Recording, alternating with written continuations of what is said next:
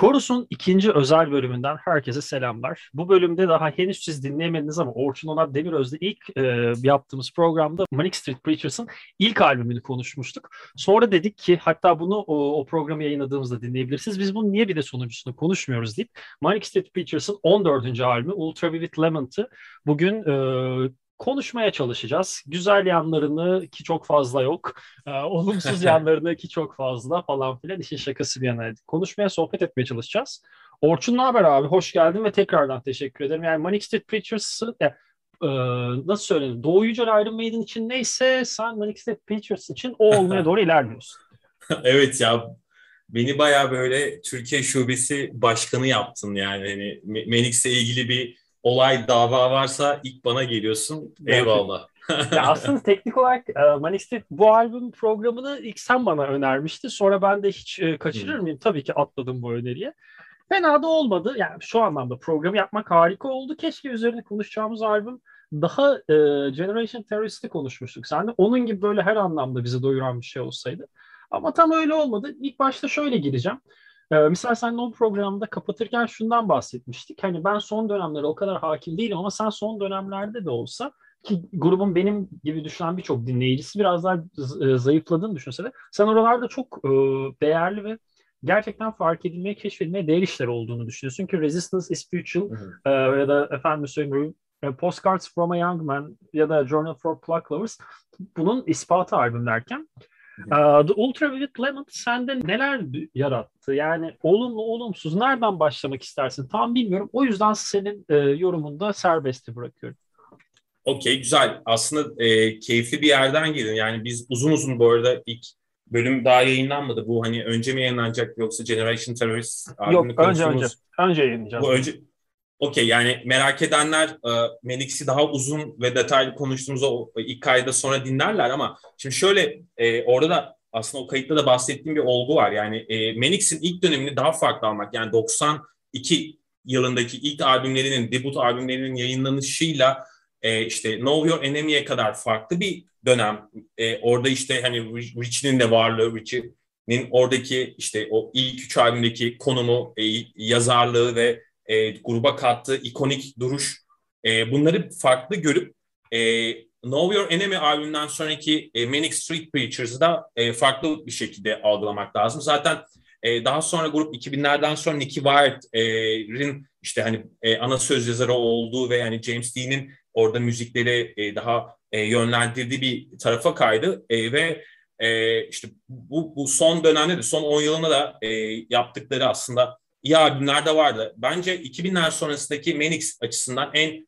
e, zirve noktası ve en en en böyle hani dolu albüm nedir diye sorarsan işte çok güzel bir power pop albümü olan Journal for Plug Lovers'dır ki o Journal for Plug Lovers albümü aslında Richie'nin e, kayıp lirikleri üzerine yapılan bir albümdür. O yüzden de çok kıymetli bir albümdür 2009 yılında.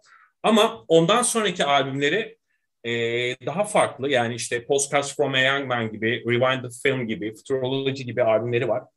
Bu albümlerde önemli bir detay var. O detay şu, Manix aslında ilk işte bahsettiğimiz 90'lı yıllardaki Manix daha böyle e, yani dönemin gitar sounduyla da ilgili olarak işte hani hep es geçilen bir nokta vardır. E, ben hep söylerim. James Dean aslında çok iyi bir gitaristtir ve e, Manix'te aslında e, gitar sound'u üzerine inşa edilmiş bir gruptur ve hani gitarlar açıldığı zaman Manix'in e, kalibresi de artar. Yani o işte Gold Against the Soul gibi falan albümlerde böyle hani o o e, gümbür gümbür ya da Generation Terrorist'te tabii ki o sound daha parlaktır ve çok daha aslında güzeldir. Ama e, bu son e, dönemlerinde özellikle işte bu bahsettiğim Jordan for Plug Lovers e, dönemi sonrasında o albüm sonrasındaki Manix aslında daha cilalı kayıtlar yapmaya çalışan, daha büyük, daha böyle pop e, albümleri yapmaya çalışan, daha iyi böyle e, yani orkestral düzenlemelerin olduğu, daha e, aynı zamanda 70'lere de öykünen bir grup haline dönmüştür. E, du, Ultra Vivid Lament de aslında bu e, Menix'in bir yansıması gibi ama şöyle bir sorun var. Mesela bu anlayış evet yani Postcards from a Young Man'de çok iyi çalışıyordu. Hatta şöyle biraz daha geri saralım olayı. Send Away the Tigers albümü ki içerisinde e, hitler barındıran bir albümdür işte. Hani o albümdeki biliyorsun e, en büyük hit e, şey Your Love Alone parçasıdır. Yani o mesela... Zaten Nina Person'la e, mıydı cover ya da ben mi yanlış hatırlıyorum? E, yok yani şey e, o parça Cardigans'ın işte vokali e, şeyle Nina Person e, ya. Nina, Nina Person evet Nina ha, Person. Ben de öyle hatırlıyorum. Cardigans hatırlayamadım da Nina Person'da diyor. Aynen. Your Love uh, Alone is Not Enough miydi? Öyle bir şeydi. İşte doğru doğru Your Love Alone is Not Enough. İşte Indian Summer. E, o albümde böyle e, hitlerin olduğu bir albümdür. Ama e, bu son albümde ki Menix özellikle 2010'lu yıllardaki Menix gerçekten radio friendly parçalar yazmayı bilen yani böyle hani radyoda e, insanları yakalayacak e, direkt şekilde nakaratıyla o e, yani düzenlemesiyle insanları yakalayacak şarkılar yazmayı bilen Menix gitmiş e, onun yerine daha böyle e, aslında cilalı bir sound yakalamaya çalışan ama kötü e, besteciliğin olduğu bir e, Menix gelmiş. Bu beni açıkçası üzdü. Yani bu albümde e, son albüme şimdi girecek olursak aslında e, albüm enteresan şekilde e, birkaç e, hani müzik sitesinden ve önemli müzik sitelerinden e, iyi kritikler de aldı. İşte The Guardian'da e, övüldü ya da işte The Independent'da iyi bir fena olmayan bir kritik aldı. Metakritik'ten bile 79 aldı ki çok yüksek evet, evet. o sayı. Yani e, ortalaması kötü değil aslında yani e, ama bana sorarsan bu albümün çok ciddi zaafları var. Yani e, şimdi şöyle açılış parçasıyla başlayalım. E, Still Snowing in Sapporo mesela e, fena olmayan bir parça. Aslında bu parçayla böyle e, eski nostaljik sulara işte James Dean'in o e, duygu yüklü e, dönemlerine böyle bir göndermeyle e, açılıyor albüm ve aslında iyi bir yola giriyor. İşte e, albüm yayınlanmadan önce e, yayınlanan single'lardan biri olan Orwellian falan ve sonra işte The, Secret He Had Missed gibi parçalar geliyor Julia Cumming'le. E, ve aslında albüm e, bir noktada yani bu arka arkaya gelen bu parçalar sonrasında e, Menik severleri tatmin edecek bir noktaya doğru böyle süzülüyor.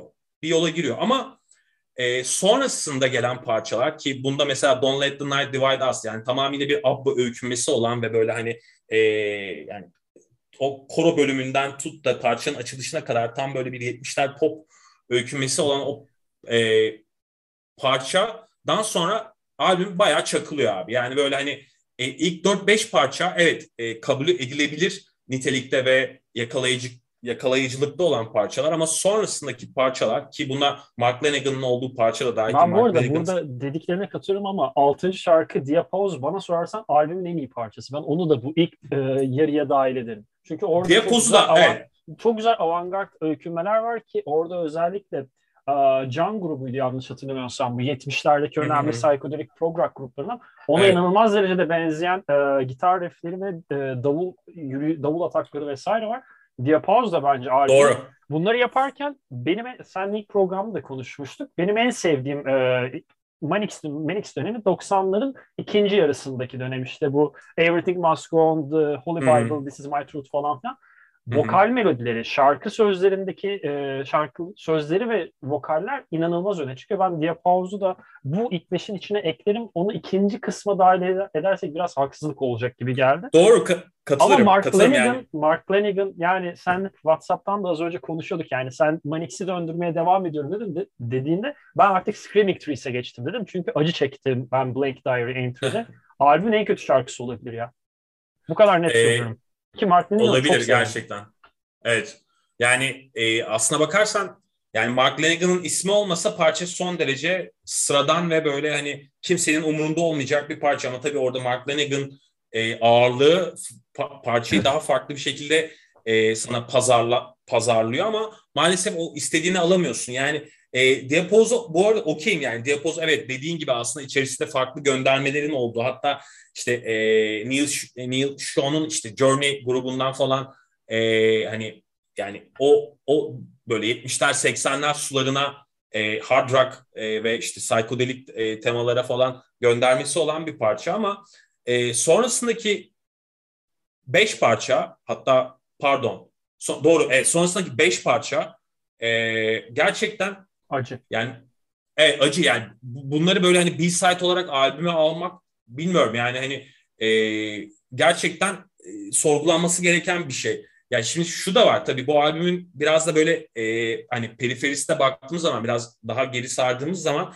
işte hani Nicky Wire'ın annesini babasına arka arkaya kaybetmesi gibi falan böyle hani e, üzücü olayları da yaşadı Manic Street Preachers grup olarak yani hani hı hı. ve e, o o dönemde işte 2018-2019'lar ki bu albümün e, şöyle bir sorunu da var. Yani albüm sürekli ertelendi çıkışı sürekli ertelendi falan. Çünkü ilk gelen single'lar yeterince ilgi görmedi falan. Yani hani e, biraz böyle arada derede kalmış da bir albüm. Tam olarak böyle e, Menik hayranlarının da tam böyle içine sinen de bir yerde değil. O yüzden e, yani bu albüm açıkçası bana sorarsan ki ben ağır bir Benix e, fanıyımdır biliyorsun. Her dönemine ayrı şekilde e, bağlıyımdır, tutku duyarım. E, gerçekten hani e, Journal for Plug Lovers sonrasındaki zaten en kötü albüm. Buna e, zaten e, herhangi bir itiraz olacağını düşünmüyorum ama e, Manic Street Preachers diskografisindeki de en e, zayıf albümlerin başında gelir. Yani en sönük e, albümlerin başına gelir. E, bu, bu anlamda da ben e, Manix hayranlarının bana itiraz edeceğini düşünmüyorum. Ben bunları e, katılıyorum. Bir de şu son dediğine şöyle bir ekleme yapacağım. E, misal The Guardian'da direkt yazarın adını da söyleyeyim. Philip Mongrady'nin e, Phil Mongrady'nin bir e, tanımlama yapıyor. E, Abba benzerliği üzerinden ki birçok e, dünyadaki internet sitesi veya dergi hep Abba benzerliği üzerinden okumuş e, Ultra Vivid Lemont'ı. Orada e, şöyle bir hatta yazının hemen başında e, herhangi ABBA fanlarının tamamı için artık Kasım ayını beklemeye gerek yok. Manic Street Preachers'ın 14. albümünü dinlediğinizde bu süreçteki size yardımcınız olacak, yoldaşınız olacak falan filan. Şimdi bu açıdan ele alınırsa aslında ABBA'nın müzikal benzerlik bakımından evet bir ABBA havası var. Ama bu hem bence beni, e, bu yazı özelinde söylüyorum ki bunu gibi yazan birçok yer var hem e, Abba'ya hem de Menix'e bir hakarettir. Şu sebeple Abba'nın bugüne kadar yaptığı inanılmaz müzikleri ve o e, pop pop kültürünü oluşturan, pop müzik kültürünü oluşturan en değerli e, müzikal topluluklardan biri. Burada müzikal tabirini özellikle kullanıyorum. Ee, birçok kişi, birçok dünyaca ünlü pop müzik sanatçısı daha şarkı sözleri ya da sahne şovundan ilerlerken Abba'nın temel derdi her zaman şarkı yazarlığı olmuştur ki zaten Netflix'te birkaç ay önce bir belgesel vardı. Şu an adını hatırlamıyorum. Oradan da This İsveç... Is pop. This is Pop yaşa. Orada İsveç müziği üzerinden e, anlatılabilir. Hatta orada İsveçlere hep denir ya e, bir iş tamamlanmadığı sürece kendini övme gibi bir tanımları vardı İsveççe'de. Şu anda adını hatırlamıyorum.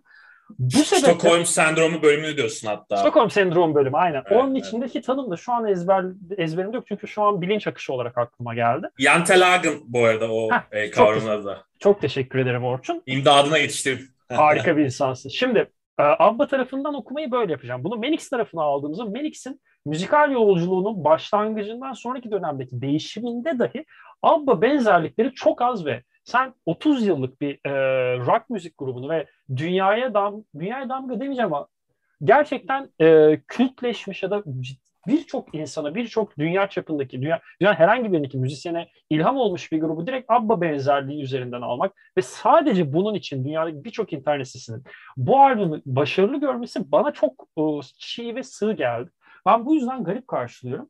Ha, şarkılara gelecek olursak ben Sunflower Bean'i çok seven biriyim. E, Julia Cumming, bu arada belki bilmeyen dinleyicilerimiz varsa diye söyleyeceğim. Yani lütfen sana söyleyeyim gibi yanlış anlaşılmasın. Julia Cumming grubun e, vokalistliğini e, üstlenmekte. Da mesela ilk başta dedik yani ilk senin dediğin 6 şarkı çok güçlü diye. Ben burada da tam olarak katılmıyorum. Katılmama sebebim uh, The Still Snowing in Sapporo her, Manix'in herhangi bir ya da Manix dışında bir grupta duysam büyük ihtimalle ya, şöyle söyleyeyim ben bunu Killers'ın grubunun kötü bir albümü gibi değerlendiriyorum. Ultraviolet Lemont'ı ve e, Still Swimming in Sapporo, The Secret He Had Missed bir nebze Quest for Ancient Color bunlar kötü bir Killers albümünde olsa benim şaşırmayacağım e, şarkılar. Çok büyük grup bunlar ama yine de kendi içlerinde biraz daha alt seviyede kalıyor diye düşünüyorum. En azından Hı-hı. benim e, müziği dinlerken böyle bir e, düşüncem oluştu. Ama mesela Orwellian bir, birkaç tur dinlememde bu şarkı da benim için biraz daha vasat de, diyebileceğim bir noktadayken. Sonra şunu fark ettim.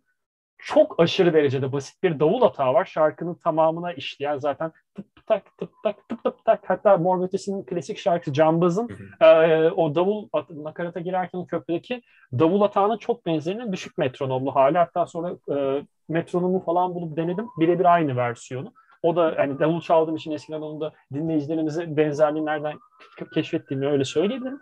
Ama Orwell'in o aradaki ufak davul hata, küçük e, klavye dokunuşları ya da efendime söyleyeyim bazı yerlerdeki vokalin çok çok vokalin önde olduğu bir şarkı için çok ciddi anlamda başarılı bir müzisyenlik var. Vokallerin gücünü tam yüklenmemişler ki bence bu albümün bu kadar başarısız tarafı içindeki en ama en kıymetli noktalarından biri Orwellian'daki bu tercihleri.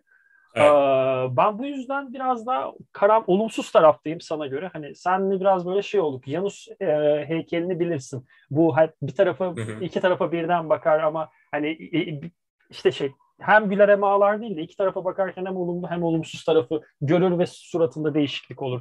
Ee, tamamen o noktadan biraz e, e, ele almak istedim senin yorumunun üzerine. O yüzden ben biraz daha olumsuz taraftayım ama Diapause'a dair şunu söyleyeceğim. Hatta uh, This Is My Truth, Tell Me Yours albümüne herhangi bir yerinden koysam kesinlikle kimse fark etmez. 2021'de mi yapıldı bu şarkı yoksa 1998'de mi diye. Ben öyle bir noktadan ele alacağım ve Doğru. Yani şimdi misal şarkı sözlerin, şarkı yazarlıklarını da geçtim. Misal e, şöyle bir noktaya geleceğim. Dave Eringa yine prodüktör koltuğu, prodüktör koltuğunda o oturuyor. E, evet. Columbia'nın, e, Columbia plak şirketini çıkardığı bu albümde. Ama mesela şunu düşünmeye başladım. Belki sen farklı bir perspektif katarsın bana. O yüzden sana soracağım. Hani aynı insanlarla aynı şeyi yıllarca çalışıp artık birbirine karşı her şeyini bildiğin kişilerle iş yaptığında bazen bazı yerlerde körleşme ya da sağırlaşma yaşanabilir.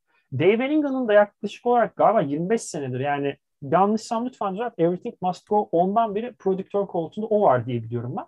Onun burada yer alması ve doğru doğru yani e, grup bu bağlantıdan dolayı Dave Eringa vesaire artık grup bir sağırlaşmayı birbirine karşı o objektifliği ve o olumlu anlamdaki fikir çatışmasından uzaklaşmış gibi hissettim. En azından öyle duydum. Sen ne demek istersin?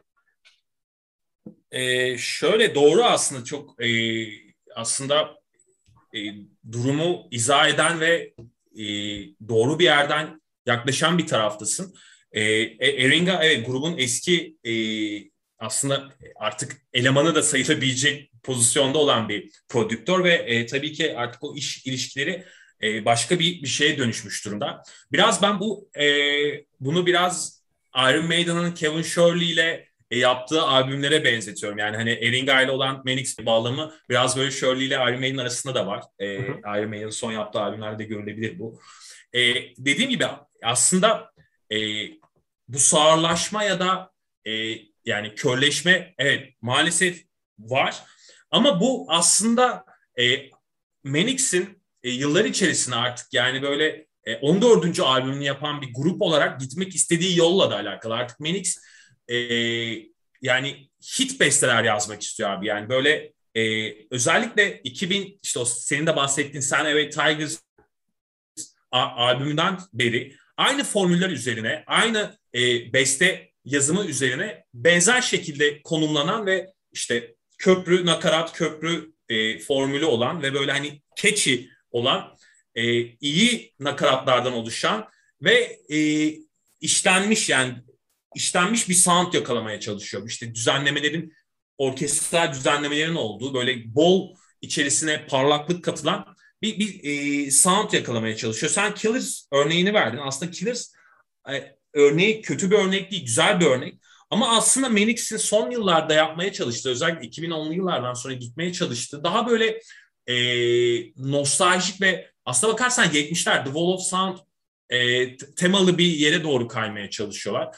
E, bunda da bence en iyi örnek e, yani e, yani örnek aldıkları anlamda en iyi örnek e, The Who'nun falan o hani ilk dönemleri hı hı. olabilir. Yani o o o hani o İngiliz e, o 70'ler gruplarına e, öykünme hali var. Ama bunu maalesef eskiden iyi yapıyorlardı. Yani bu işte Postcards from a Young Man'de e, çok iyiydi. Yani oradaki mesela e, albümü tekrar tekrar dinlediğin zaman düzenlemelerin ne kadar iyi olduğunu fark edeceğin türde bir albüm mesela o. Ve içerisinde hit barındıran bir albüm. Keza Futuroloji aynı şekilde. Keza Resistance Futile'da bile e, içerisinde e, birkaç tane hit var ki o da aslında e, birkaç adım Menix'in geriye gittiği türde bir albüm sayılabilir. Ama bu bu son albüm yani Ultra Vivid Lament gerçekten e, abi e, hani uzatmaları oynuyorsunuz minvalinde bir albüm. Yani artık başka bir e, yere kırmak gerekiyor. Narrative, e, işte hikayeyi, e, müziği algılama biçimini e, başka bir yöne kırmak gerekiyor. Bana sorarsan keşke Menix ilk dönemlerine e, bir böyle e, doğru hareket etse ve işte hani gitarları daha açsa, daha böyle o e, işte Holy Bible'daki gibi falan yani daha böyle deneysel sulara kaysa. Ben Menix'in tekrar o 90'ların başındaki haline gitmesini gerçekten çok isterim. Ama şu an bu e, işte biraz da böyle e, major grup olmanın getirmiş olduğu bir sancı. Yani hani çok artık Menix çok büyük bir grup. E, dünya çapında tanınan bir grup. Ve işte popüler kültürün e, parçası haline gelmiş bir grup. O yüzden de daha böyle kolay yutulabilen, kolay çiğnenebilen, e, daha böyle e, kolay yani hazımsızlık yapmayan ürünler ortaya e, koymaya çalışıyorlar. Bunu da anlıyorum aslında anlamıyor değilim. E, ama hocam artık çalışmıyor. Yani bunu bunu evet. söylemek lazım. Hani bundan sonraki yapacakları albüme nasıl ne tarz bir e, karar verirler, nereye doğru giderler e, bilemiyoruz tabii ki. Ama dediğin gibi yani Eringa'nın da burada prodüktör olarak onları e, abi gelin artık farklı bir şey deneyelim. Tetiklemesi e, bunu, lazım biraz. Evet yani bu bunu yeterince denedik, bunu yeterince yaptık. Son 10 yılımız bunları formülleştirerek geçti. E, iyi sonuçlar aldık ama gelin biraz daha böyle e, kendimizi artık hani aşalım, daha bir farklı bir yere gidelim demesi de gerekiyor gibi geliyor bana da. Katılıyorum. Hatta e, Rich Cohen'in bir Rolling Stones kitabı vardır bilirsin. Orada misal e, Sam Girl sonrası Rolling Stones sendromu diye bahsettiği bir problem var. Sürekli kendi şarkı aslında kendi içinde kendinin coverlarını yapan bir gruba dönüşmek ya da kendi yaratıcılığından uzaklaşmak, evet. kendinin e, kendi kendinin personasına yenik düşmek temalı bir e, bölümü vardı. Şu an direkt bölüm adını hatırlamıyorum. Aa, bence, çok iyi. bence Manic Street Preachers şu an kendi personasının içinde e, hapsolduğu için kendi e, sınırlarını tekrar keşfetmesi lazım. Bunun Bravo. için de bir e, Nicky Wild'ın Nicky Wild değil ya şey Nicky Six olması lazım. Mötley Crue'nun bu e, bas hitçisi ölümden döndükten evet. sonra o kendine ben ne yapıyorum delir manyak mıyım diye bir arka arkaya bir iki tane enfes albüm üretiyorlar ya. O gerçekten evet, evet. hayatını kaybetme hani o gerçekten ölümden dönüyor. Manic Street Preachers'ın da müziği ölümden dönme noktasını kaçırmak üzere. O hı hı. noktayı kaçırmamak için bence artık o e, kickstart'ı yapmaları lazım kalplerine. Aksi halde can sıkıcı işler, ya can, ya can sıkıcı da demeyeyim ama sıkıcı işler dinlemekten maalesef e, sıkıcı işler dinlemeyi açmaktan maalesef durmuyorlar. Yani Doğru. can sıkıcı bir hal almaya başladı. Hatta yani bu albümü dinlerken sana da WhatsApp'ta yani program yapmayacak olsak büyük ihtimalle ikinci turdan sonra üçüncü tura şans vermezdi. Öyle bir noktaya getirdi beni ve oradaki tek evet. kaybım Orwell'ian'daki birkaç o az önce daha biraz detaylı bahsettiğim nüansları gözden kaçırdım. Dört tur ekstra demek bana sadece bir şarkı kattı. Varın siz düşünün albümün halini. Yani biraz karamsar bir yerden ele alıp kapatacağım ama kusura bakma. Güzel. Ee, bu arada yani çok güzel bir örnek verdin. Evet Nick Six'in bu arada çok da severim. Yani e, sonra yani Mötley Crüe üzerine kurduğu Six AM e, grubunu da ayrıca severim. Yani oradaki bence e, yapmaya çalıştığı şey de çok değerli ve kendisine e, yeniden bulmasını sağlayan e, eylemlerden birisi. Maalesef Melix evet kendisinin kötü bir kopyası haline dönüşmüş durumda. E, benim dileğim e, yani benim hayatımdaki en önemli e, birkaç gruptan birisi olan bir grubun e, kötü bir kopyasına dönüşmesindense e, tekrar ne olduğunu hatırlaması yönünde. Kesinlikle. Bunun aynısını ben de seninle e, paylaşıyorum. Benim de hayatımdaki en değerli. Senin için Manix neyse benim için Foo Fighters. Foo Fighters da bana yıllardır bunu yaşatıyor. Ben de seninle Aa. aynı noktadayım. O yüzden Foo Fighters'ın da son iki albümü Concrete and Gold ve sonuncusunun şu an adını bile hatırlamıyorum 2021'de çıkan. Evet, hani evet. o yüzden Manix'le beraber ben de seni Foo Fighters tarafından anlıyorum. Foo Fighters'ın Foo Fighters'a dair de bir program yaparız istersen. Foo Fighters benim de çok sevdiğim e, Foo gruplardan biri. Foo Fighters benim bir numaram ya. Hani o kadar e, son albümleri diplerde olsa da benim için Sonic Highways'in yeri çok çok ayrı. O yüzden yapalım. Sevinirim. Foo Fighters konuşacak insan arıyorum. Vallahi mutlu olurum. Foo Fighters'ın evet son albümde yılın hayal kırıklıklarından birisi ya. Benim bir numaram yılın hayal kırıklığında. iki, iki numarayı da seninle şu an e, kaydetmiş olduk. O yüzden kapatırken son sorumu soruyorum. Albüme e, onluk e, düzlemde kaç verirsin? 10 üzerinden. E, 10 üzerinden 5,5 veririm abi. Güzel. İyi. Bonkörlük. Ben 4 diyeyim. Ben 4 O da hani Menix e, hani e, hayranlığı vesilesiyle hadi 5'ten 5,5 yaptım. Ben Foo Fighters'a 2 vermiştim. Öyle söyleyeyim. ee, hiç acımam yok. Hiç şey vardır ya insan sevdiğine daha da bir e, tırnak gömebilir ya görecek şey e, yüzü bulur ya kendine. Ben biraz o noktadayım. Ee, Orçun çok teşekkür ederim. Hani e, çok Rica ederim. Bu, bu albüm üzerine yapılabilecek bir sohbetten bir insan ne kadar keyif alma şansına sahipse ben o kadar keyif aldım. Onun için çok zor bir iş başardım. Teşekkür ederim. Umarım sizler de keyif almışsınızdır. Ee, son olarak eklemek istediğim bir şey varsa seve seve dinliyorum. Aksi halde izninle programı kapatacağım. Son olarak eklemek istediğim şey Foo Fighters'ın da e, yaptığı son iyi albüm Wasting Light'tır abi. Sonic Highways bende çok ayrı da benim e, yaş size göre biraz daha arkada geldiği için üniversite hazırlık biraz daha bir, birkaç şarkının hatırına bir de e, Sonic Highways üzerine yapılmış bir e, belgesel dizi vardı izlemişsindir. Onun da yeri evet, ayrı evet, bende. Evet. O yüzden evet. ben buna Sonic Highways diyorum ama Wasting Light Wasting Light olmasa ben büyük ihtimalle müzik dinlemezdim. O kadar net söylüyorum. Yani çünkü 10, evet. 13-14 yaşındaydım o albüm çıktığında ve arkadaşlar ben buradayım dediğimi çok net hatırlıyorum. Volkdark'ta Dream TV'de klibi çıkmıştı. Hey gidi günler. Evet.